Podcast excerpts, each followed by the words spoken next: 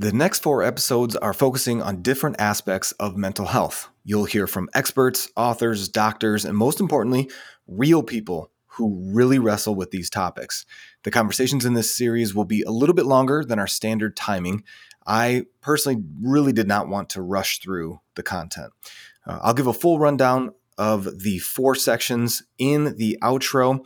Uh, you're going to need to check that out. So listen to the whole thing so I can give you the heads up of what's coming.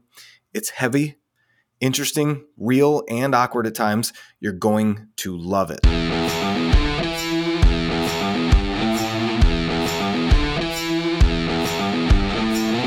Welcome to the Impact of Leadership podcast, where we believe that no one drifts into excellence. I'm your host, Steve Shear, and today's episode zooms in on social anxiety and how to be yourself in front of anyone. Mark Metry has experienced discrimination because of his race and wanting to disappear because of crippling social anxiety. But he fought back and is winning. Mark is now a TEDx speaker, host of a global top 100 podcast, and author of a book titled Screw Being Shy How to Manage Social Anxiety and Be Yourself in Front of Anyone. There's a lot to discover in this topic, so let's get into it. Here's part one of our mental health series with Mark Metry. You do talk a lot about anxiety and mental health. And I, at the risk of it seeming maybe a little silly, I do like to get some definitions out there so that we're talking about the same thing. So, from your perspective, how do you define anxiety? Yes, this and this is very, very, very important. Um, so, so important. So, for me, um, you know, there's different layers to it. There's different levels to it, but basically, um, anxiety. The best way I found to describe it is, it's basically like I, think of it as sort of like an algorithm like the same way that we talk about algorithms when it comes to like social media or technology um, I think about that when it comes to our nervous system.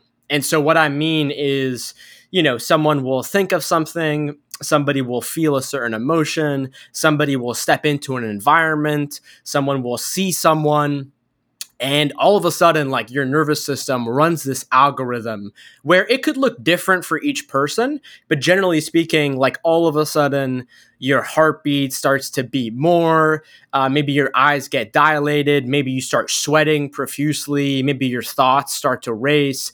Um, and then next thing you know y- you've basically like lost your free will. Like next thing you know like this algorithm has basically hijacked your brain and then now you don't do what you want to do uh, don't act or don't say the things that you actually want to say. And so there's different layers to it. There's many different forms of anxiety. I kind of focus on social anxiety, but generally speaking, that's kind of the way that I would like lay it out, if that makes sense. Yeah, yeah, and from from your own experience, kind of the, in that working definition, um, I, I, love. Uh, your story, what you've experienced, and, and actually, one thing uh, from your book that I found really refreshing is you come straight out and say that you're not a doctor or a psychologist, but you're a guy who's been there, which builds credibility. So, um, talk about that a little bit. Where where have you found anxiety come from? How did you identify this thing, and how does it tie into your story? I know that's loaded, but I'd love to hear that. Yeah. Yeah, and you know, to address the first part, like that's actually why I do what I do. Like, you know, I'm not a doctor, I'm not a psychologist, I'm not a therapist, I'm not a, you know, neuroscientist, I'm not a nutritionist.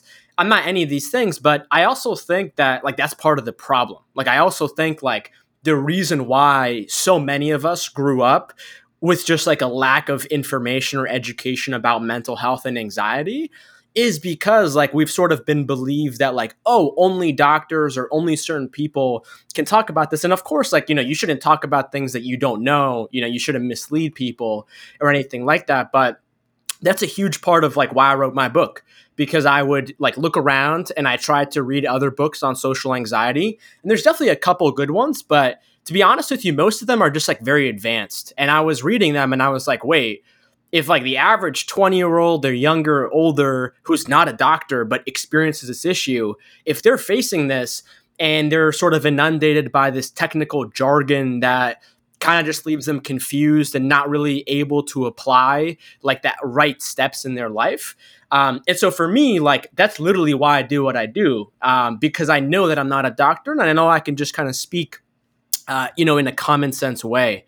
Um, and so, yeah, for me, it's funny because I actually had no idea that I had social anxiety. Like, I literally had no idea. I remember growing up and you know people around me saying like oh why are you so shy or why are you so quiet or you know you're an introvert and then there's like the whole uh what is it called? There's like the whole like Myers Briggs personality type of like INFJ and all these different things. And so that was my only level of awareness. But I honestly, I had no anxiety, no no idea, excuse me, what anxiety was. I had no idea what depression was, um, or if I did, it was just sort of like a very like exaggerated sense of like, oh, depression means that like you know someone is like locked in their room and it's like dark and they're crying all day. Like i had no idea that you could be functionally depressed or functionally anxious. And so you know honestly for me the very first time where i actually started to realize that i had social anxiety was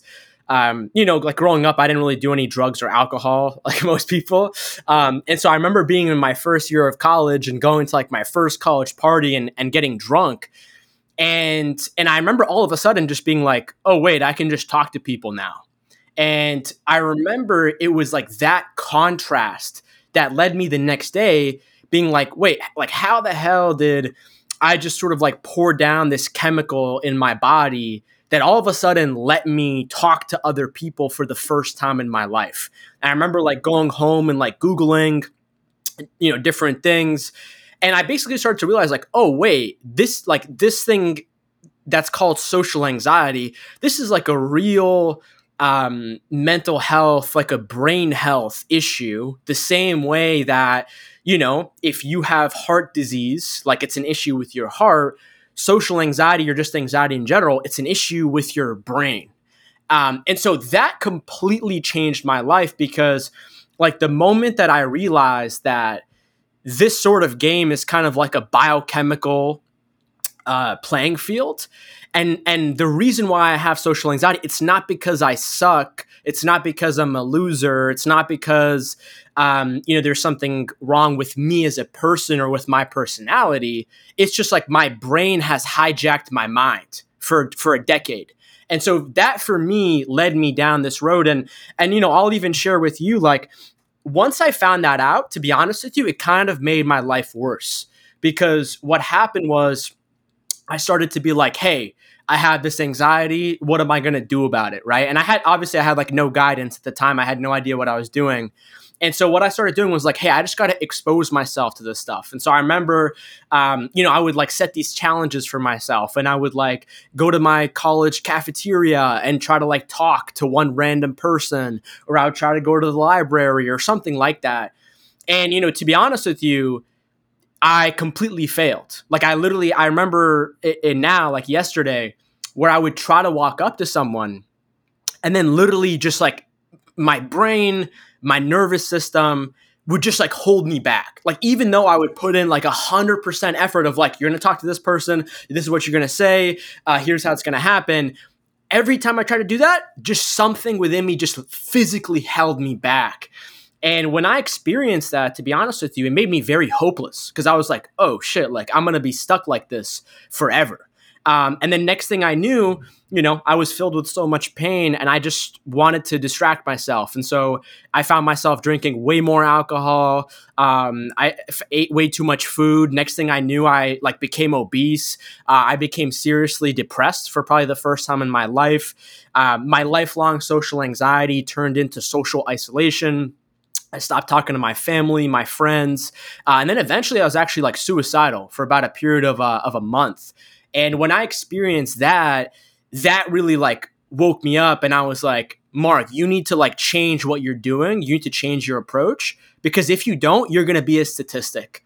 And like all these dreams and all these hopes of who you actually want to be and what you want to do in the world, they're going to die with you.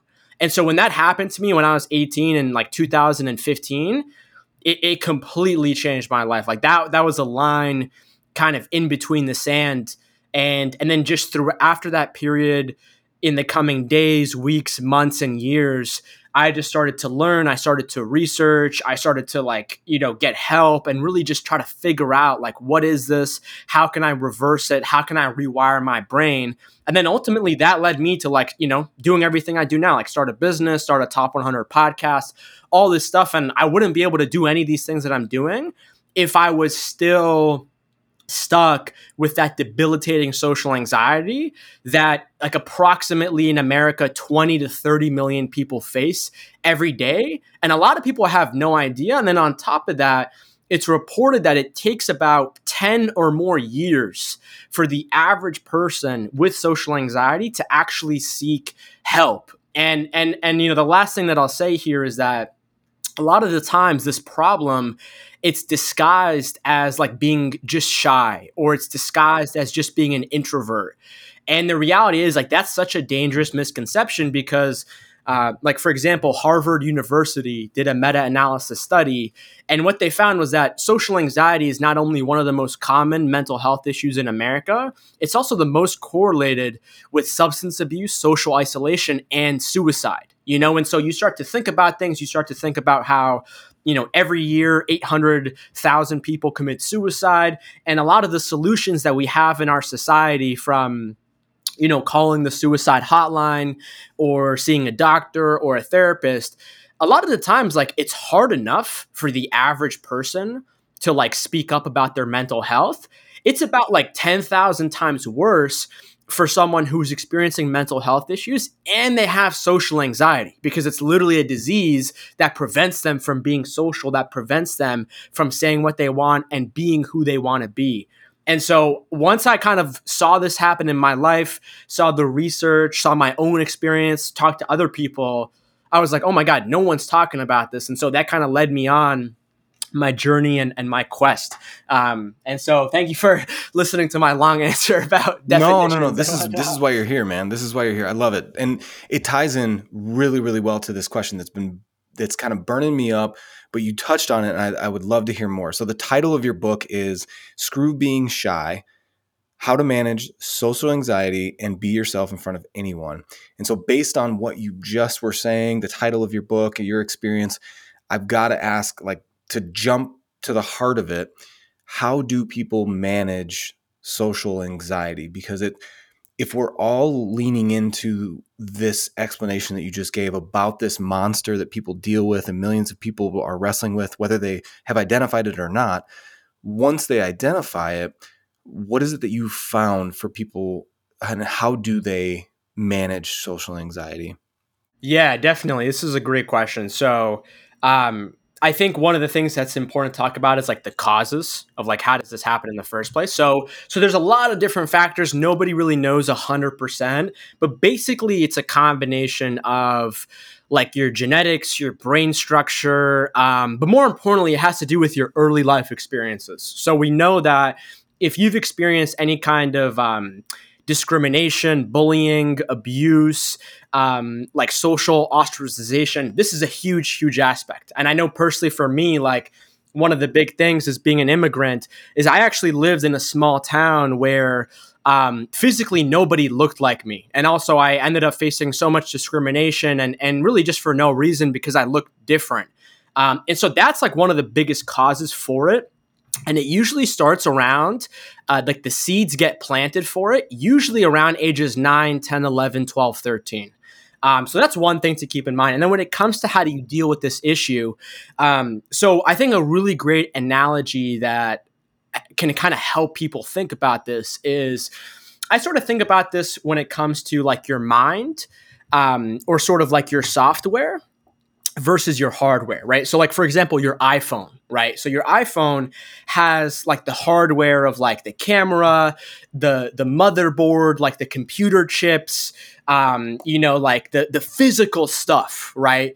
And I sort of equate that to your physical organs of your body, right? So I'm talking about your brain, your nerves, um, you know, how your blood works, like the physical properties, right? And then when it comes to the software, this is kind of like you know it's it's apple's version of ios you know ios 15 and i kind of think of the software as sort of like your mind your mindset and your thoughts and personally what I think is one of the biggest obstacles and why most people are never able to escape out of this cycle is because they're just trying to use their mind to escape out of social anxiety. And so, sort of the analogy that I play for this is like imagine you have like a super slow, like the original iPhone, or like you have like the original like iPhone 3GS. And like even if you have the world's best software in the entire world, like you have iOS 18 or whatever they're on now, and you're trying to install like the greatest software on an outdated piece of hardware, no matter how much you try, it's still going to be slow. It's still going to be clunky. It's not really going to install properly. And so for me, what I've learned is that most of us like we listen to podcasts we read articles like oh what are tips to not be shy or what are tips to deal with social anxiety and a lot of them just deal with the surface layer they tell you like you know, oh, don't care about what people think about, or like, you know, try to act confident. Um, you know, we're like, here are networking tips. And the thing is, is that if you don't address the hardware, then you're going to be stuck in that cycle. And so the best way that I've kind of, you know, described about this is that it's uh, for most people, it's not really an issue with your mind. It's actually probably an issue like with your brain. And, and like odds are, you know, most of us were not taught about brain health um, and then if you're alive, like in 2021, most of the just like natural modern environment that we live in, unfortunately, like heavily damages our brains in ways that we may not even expect. And so that's the best tip that I could sort of like begin to talk about this is like it's not your mind, it's not you trying to like force yourself to like talk in a certain way that's just that's just at the surface level. Like that's not going to give you long-term results. And so what i look at is you have to look at your brain. Like you have to look at your neurotransmitters. You have to make sure that your brain isn't inflamed because if it is and there is an issue with your brain your brain disease is going to hijack your mind automatically and a lot of us have only been taught to sort of like, oh, how can I think more positively? Or like, how can I just brute force my way and just force myself to do this? You can do that for like 10 years, but eventually what happens is you get burned out, and then eventually your brain literally forces you to be unhealthy, or your brain forces you to be antisocial, or it forces you to have substance abuse or even suicidal issues. And so for me, I look at the brain. And so when it comes to your brain, what can you do about it, right? Um, and it's definitely a, it's definitely a complicated topic, but one of the things that I really think is really important is a lot of the times, like in this mental health conversation, uh, and when it comes to like how your brain is wired, uh, a key neurotransmitter that often comes up in the conversation is called serotonin. And basically, like a neurotransmitter in your brain is like your brain has all kinds of different neurotransmitters. And this just basically helps your brain function. And so, for example, like serotonin, this is literally what controls your mood, it controls your digestion, and then it also controls how you are perceived socially. And this is actually because, like, our brain for thousands of years uh, has actually specialized, a part of our brain has specialized in actually trying to detect how other people view us and where we actually rank in the social hierarchy. And so this is why people who like experience poverty, people who experience discrimination, this is why a lot of times social anxiety can come right in. And what happens is if this neurotransmitter is inflamed, if it's damaged, and you're sort of operating for 10 years or more with social anxiety, it actually like destroys your brain. You know, like, you know, people talk about like, you know, hey, if you don't sleep well or if you drink too much alcohol, that'll that's not good for your brain. Well, actually facing anxiety is actually really bad for your brain. It's it's very, very bad. And so um, you know, in 2017, the Journal of Neuroscience came out with this study, and they basically found there are four main ways to actually increase and repair serotonin in your brain without drugs. Um, and they are as follows they found that the number one, the biggest impact was your diet, which is your food. And that's because um, these neurotransmitters in our brain, uh, they're actually made from a cellular structure called amino acids. And a lot of the times, we like the food that we eat is made of amino acids. And so our body cannot actually produce it. So we have to get it from our diet. Um, and then, like a quick fact, for example, uh, the Department of Justice uh, actually did a study with uh, military veterans who had committed suicide. And what they found was that, and they scanned their brains. And basically, what they found is that in the veterans who were actually deficient in a specific amino acid called omega 3 fatty acids, it actually showed that you have, I think it was around a 65 to a 75% increase of committing suicide. And so that's like a very clear example of like um, how our diet can impact. And then the other factors in that study that laid out how to increase serotonin. So number one was your diet. Number two was uh, sunlight exposure. Uh, because it's needed to synthesize vitamin D. Um, and I actually, on my podcast, I actually got to speak to this doctor. His name is Dr. Daniel Amen. He's like one of the world's top mental health doctors. He's actually uh, like Justin Bieber's and like Miley Cyrus and like a lot of other famous people's doctor. And he actually told me that the number one commonality that he's seen in every single mental health issue is actually a deficiency in vitamin D because it's a it's a primary precursor for your body's ability to generate the serotonin neurotransmitter correctly.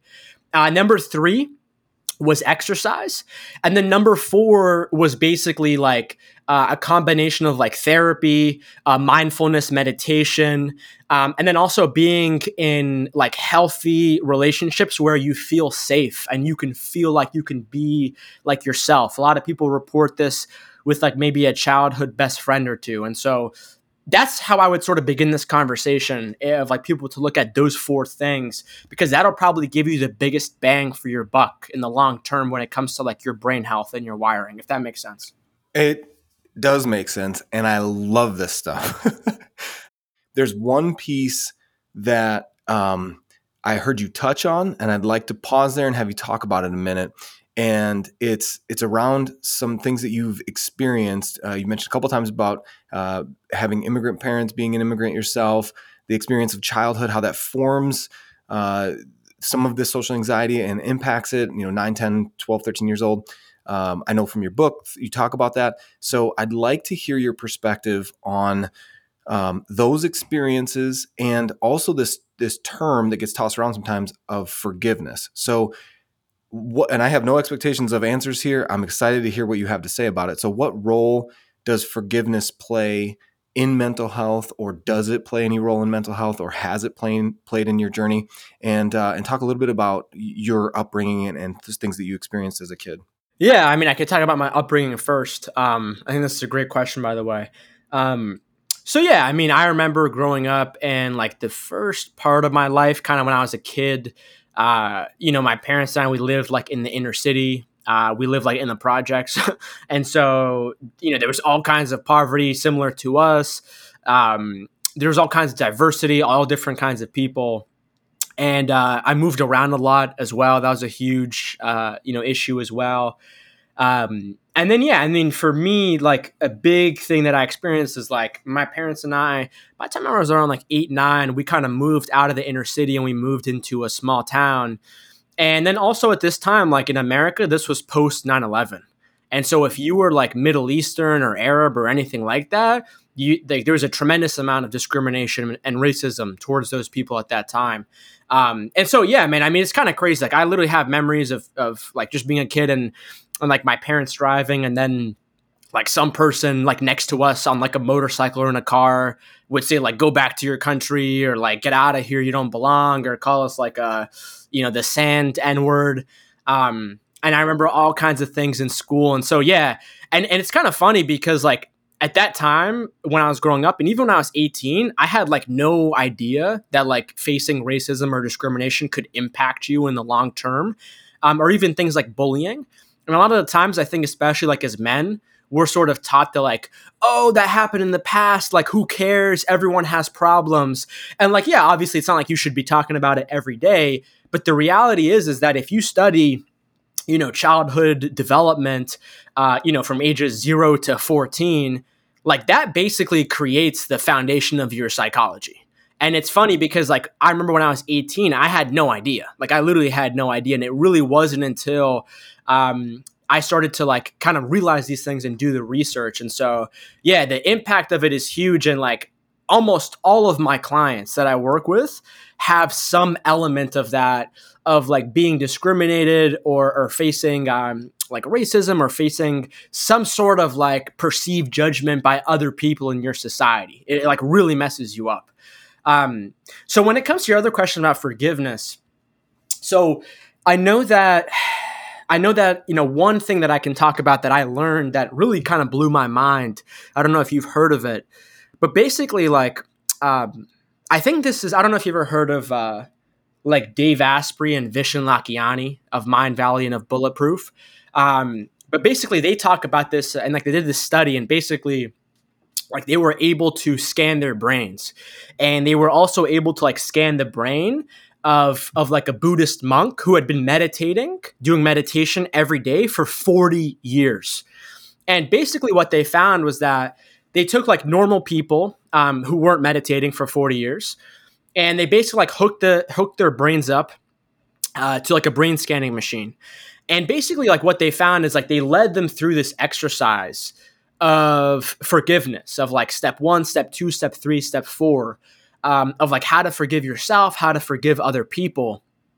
And what they found was that their brain waves, their literal like state of mind, like that's been measured empirically, was actually when they entered in that state of forgiveness, was actually identical to the same brain scan of the monk who had been meditating for 40 years. And like if you don't know, if you meditate in general, especially for 40 years, that completely rewires your brain. It completely changes the way that you perceive stress. It completely changes the way that you even view your identity and how you even just interface with with reality and life itself. Um, and so, and so, yeah, I had no idea. And so, like, I know for me, one of the big things and like I talk about in my book, I think in chapter two or three, um, is just like the ability to like be truthful with yourself. Um, and, and, like what I talk about is like um, one of the things that I did was like I had to like go back to my past and like figure out different times where I feel like I either betrayed myself or I lied to somebody else. And like basically what I would do is I would do the same exercise and forgive myself. But then I would also like literally call people up or text them and literally be like, "Hey, I'm I'm sorry I did this to you when I was younger. Hey, I'm sorry I lied to you about this thing." Um, and so that really really helped me kind of bring this full circle. Um, and then I know I don't I don't know if I've made this quote. I say it a lot. I don't know if someone else said it, but um, I think a really great uh, kind of saying that I've developed or that I've heard over the years is like if you can't forgive yourself, then you can never accept yourself. And if you can never accept yourself, then you can never truly love yourself. And if you can never truly love yourself, then you can never actually work or develop yourself. And I think this is a huge, huge, huge aspect because I think a lot of people, when it comes to changing themselves or, or even doing personal development or working on themselves, a lot of the times it, it comes from like a, a, a sort of place of of uh, of like anger, or it kind of comes from a place of like desperation, or it comes from a place of like you know screw them, I'm gonna prove them wrong. And like, yeah, that can get you going for like a year or two. You know, that's kind of like the dark side of motivation. It's definitely a thing.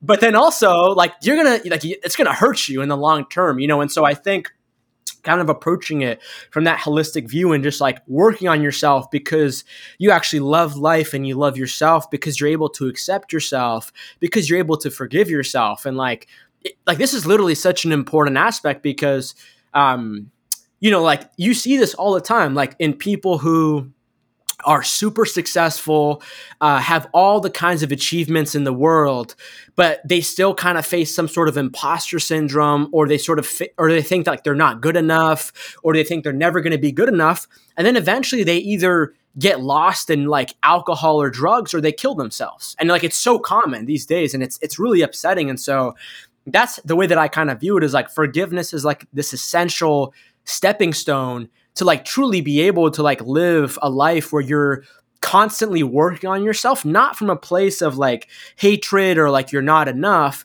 but from a place of just like continued and sustainable progress for all the right things that matter.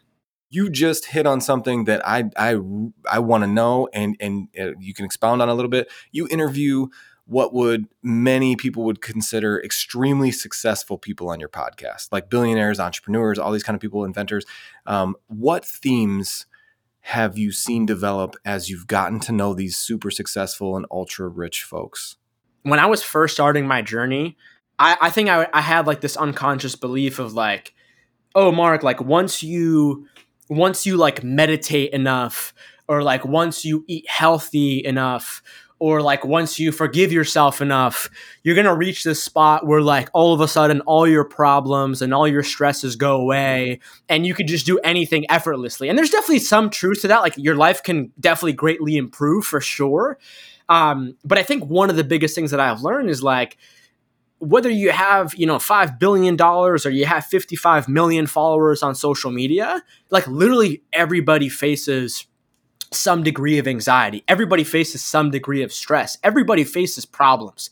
You know, and so for me, I think it was really transformative to just like go around, you know, interview by interview, person by person, leader by leader, and just sort of get like a real life example of just what it means to be a human being, of like meet these extraordinary people who are doing crazy things, like changing the world, but yet they're still human and they still have problems. You know, and, and like and like you sort of when you understand that, um, that can be a big shift for a lot of people because a lot of the times like we look at successful people and we're like oh that's great but like we could never we could never do that you know because we have this problem or we have social anxiety or we have or we come from this certain kind of a family and there's something wrong about us. But when you realize like oh wait all of these people are just like literally me living in a different life and maybe they have different problems um, but they were just able to sort of wake up every day and like motivate themselves when they when they don't feel motivated. They're able to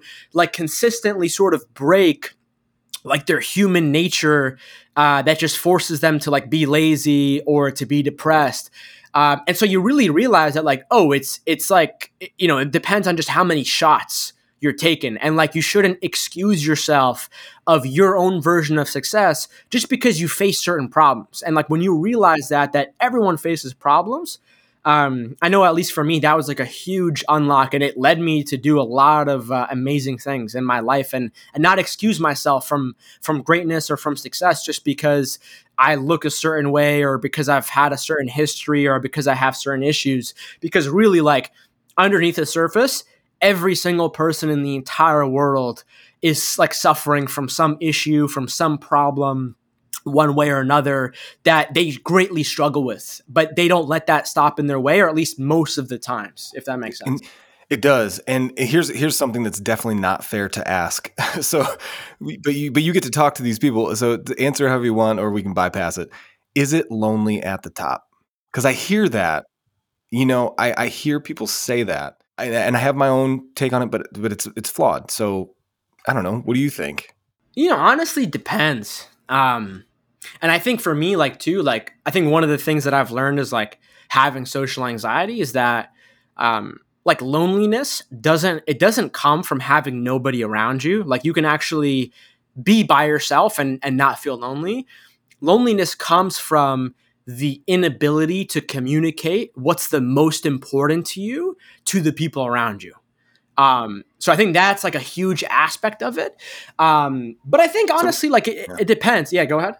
No, I was just going to say, so regardless of your uh, accolades, regardless of your bank account numbers, number yeah. zero, you know. Yeah, I mean, I think I think generally speaking, I think that's true, but it doesn't have to be true. You know, it's one of those things where it's like um, I know for me, like when I started my journey, like literally, man, like literally from like 2016, 2017, 2018, like 2019, I literally did nothing but hustle. I literally did nothing but hustle, hustle, hustle, hustle, hustle, hustle, hustle.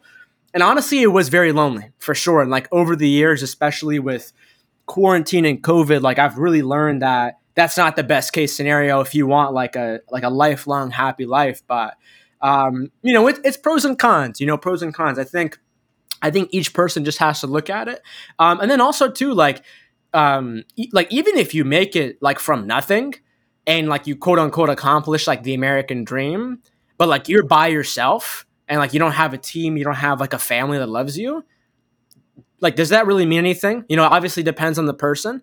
Um, so I definitely think both of them are, are very important. It's interesting. What do you think?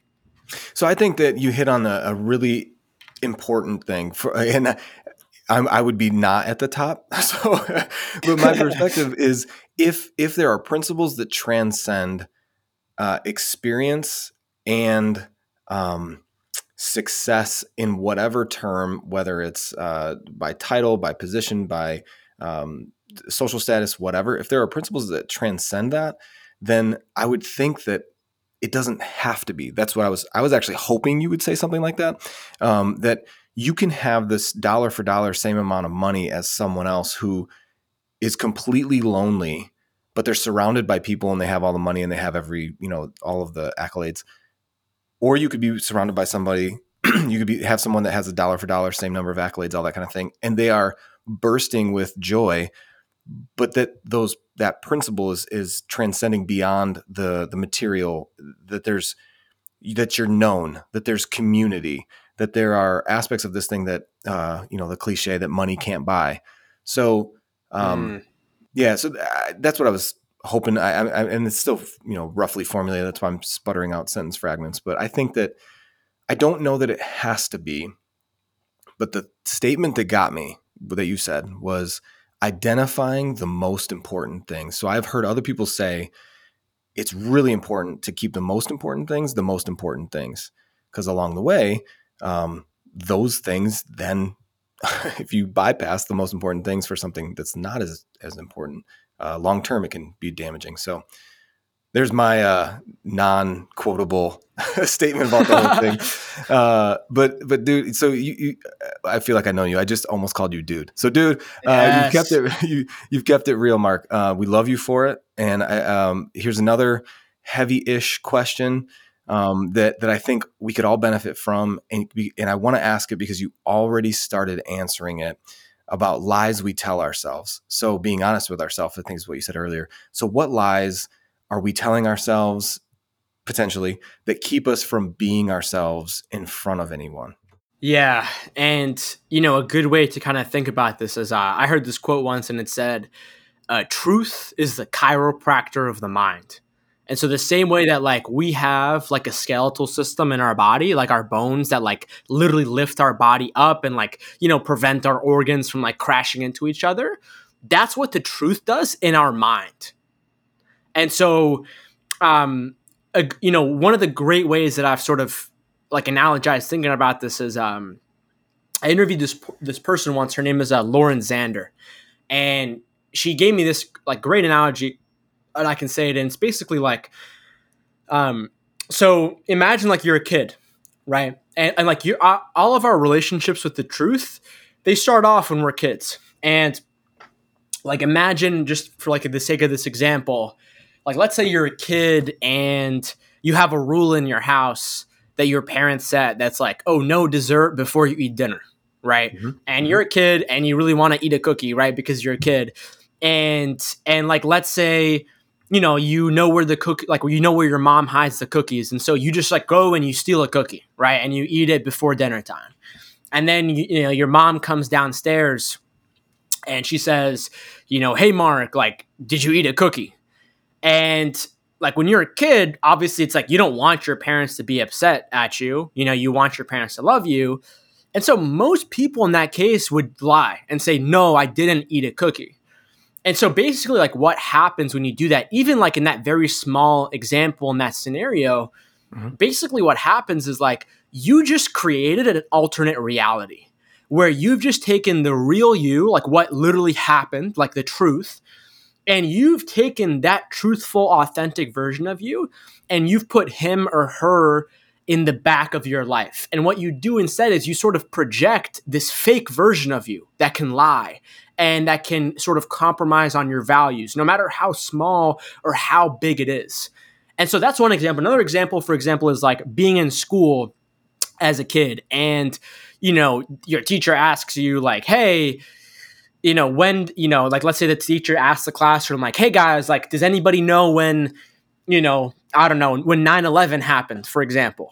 Um, and so you think in your head, like, oh yeah, that happened in 2001. But let's say you have social anxiety and then you sort of like try to convince yourself that you're not right as an mm. excuse mm. to not raise your hand and actually speak up. Hmm. And then, you know, the teacher calls on someone else and they're like 2001. And so that's another case of like you lying to yourself about your own abilities. And basically what happens is this happens so often and you basically get to a point like subconsciously in your mind where you can no longer even tell the difference between a truth and a lie.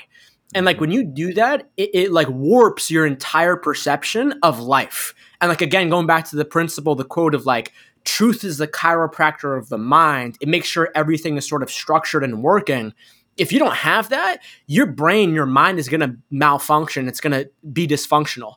And then on top of that, um, like two weeks ago or about a week ago, I was actually listening to uh, the Stanford University professor. Uh, I highly recommend looking into him if you haven't already. Uh, Dr. Andrew Huberman. He recently brought on like an addiction expert, and like what she was saying in that episode is that um, actually like the same exact mechanisms, the same neurotransmitters in your brain that uh, keep impulse uh, like um, like like your impulse is out of control, uh, addictions. It's actually the same exact mechanism as you telling the truth.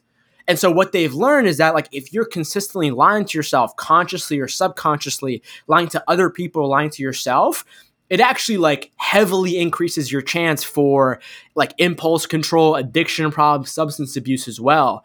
And so, yeah, man, like it, again, it's it's hard, but like I know for me, like no matter what, I, just can't lie to people. And, and of course, like I'm still human, I still mess up, I still make mistakes, but like I know that I just I'm never gonna lie because it's gonna come back and bite me some way somehow subconsciously and even if it's like a white lie like it's a lie that i know won't hurt anyone i just can't do it. And, and of course like some days i'm better at it than others but i just know for my own sort of mental health i just can't lie to people. Even even if that means upsetting them. Even if that means like me being okay with not being the best version of myself. And i think that's a, a big struggle that a lot of us um, you know, sort of, you know, can sort of tell. And and and I think too, like I was listening to, and, he's kind of a friend of mine. His name is uh, like David Sinclair. He's like huge in uh, like longevity. I had him on my podcast. Uh, he also lives up here in Boston. Um, you know, he actually said that like one of the top traits and like one of the top commonalities of like living a healthy, long life is actually telling the truth. Because he told me that ever since human beings invented language and we could speak, that also gave us the ability to also manipulate other people and lie to them to get them to do things. And so part of our brain has also adapted over thousands of years to try to learn who is lying to us and how can we predict their lies so that we don't get manipulated. And we also have that same thing within ourselves. And so when you lie to other people and when you lie to yourself, oh man, like it, it leads you to a world of misery, you know? And, and I know for me, like, one of the things that I did just like, and I talk about this in my book, one of the things that I did to start to like combat this is like, I literally, you know, would like give myself 30 minutes. I would, you know, put my phone in a different room, no distractions. And I would literally write down, like, Mark, what are you lying to yourself and what have you lied about in the past? And like, what you'll realize is that if you try to do that, within maybe like three or t- you know two three four five minutes your mind will sort of give you like a logical answer that like makes you happy. But what you'll realize is like if you actually go deep inside of your mind and you have no distractions you're actually going to uncover a lot of things that you didn't even think about that you weren't even aware of. And, and like that could be very very challenging and very daunting for a lot of people but like i promise you doing that like experiencing that 30 minutes of pain, that 30 minutes of, you know, uh, being uncomfortable, that's going to greatly, greatly help you for the rest of your life in the long term. Um, and so, how does that sound? What do you think about what I said? I think it opens up a category for people where they might want to be truthful because it leads to building trust, uh, maybe it's a morality thing, um, but it opens up another category of maybe they don't care about um, morality or, or right and wrong or any of that stuff. They don't have that, but they they want to be healthy. I think what you just said opens up a whole other category of rationale for telling the truth. Even beyond the good stuff of building trust with people, it helps you live a healthy life, scientifically speaking. Uh, so what do I think about it? I love it. I was taking notes again, um, and uh, I, I, love it, man. And there's a ton of stuff for us to reference from your podcast and other names that you've dropped in in this episode. So, um, man, Mark, so you are awesome. Thank you so much for making time to do this. I don't know a better way to close this thing out other than to just toss it back to you. So, what do you want to leave our listeners with and and and how do they go about engaging with you from here? Yeah man. So first off steve i just want to say like you're a great host man. Um, oh, I, I, gotta acknowledge you for that. This is a great great podcast that i've been on so far. Um, Thank you. so the best way for people to reach out to me to learn more about like different things that i create and whatnot is if you go to my website uh, m-a-r-k-m-e-t-r-y just my first and last name.com you'll see like links to my book, my podcast. Um, I have like a like an online course that like takes people step by step, week by week on how to take action on these steps. Um, but the best way to reach out to me and contact me is if you have like a specific question. I, I answer everybody. I try to for the most part. But the best way to do that is when you go to my website, you'll see there's like an email box. And if you put your email in there, uh, you will be subscribed to my email newsletter. And basically, every week I send out like two, three, four purely educational, informational resources, articles about social anxiety, introversion, anxiety, mental health. Uh, and then if you get one of those emails and you respond to it, it'll go directly to me and I respond back to every single one of those. And so that's the best way people can check it out. Just my website, M-A-R-K-M-E-T-R-Y.com. I'm sure you'll put the link in the description or something. Um, so yeah, that's the best way. And, and again, dude, you're a great host. I was, I'm, I'm actually really surprised by this, man. This is amazing. Well, thank you so much. That, that, seriously, that's not lost on me. It's actually hard for me to say thanks because I want to sidestep it because uh, it feels weird to hear you say it. But thank you, thank Accept you for saying it, that. man. Thank you. Yeah, I appreciate it. I, I uh, genuinely, genuinely, genuinely appreciate your time, but also the information and you being vulnerable enough to to lay out your experience for us. And uh, yeah, we'll have all of that detail in the show notes as well. So uh, if you're listening to this and, and you are driving, don't crash. Just wait. go to no. the show notes and click the link and go to Mark's website. But uh, Mark, again, thank you so much for this, and uh, I look forward to interacting with you again soon, man.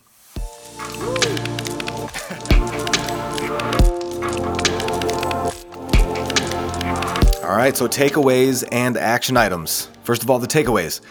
If you can't forgive yourself, you can never accept yourself. And if you can't accept yourself, you'll never love yourself. And if you can't love yourself, you can't develop yourself. Second takeaway truth is the chiropractor of the mind. Action items. Well, first one is tied to that second takeaway Stop lying to yourself. If you hate yourself, admit it. If you freak out in social settings, don't say, This isn't happening right now. It is happening. And if you need help, get help. It's not weakness to get help, there's help available. The second action item subscribe to Mark's newsletter and maybe drop him a line, as he encouraged in the interview.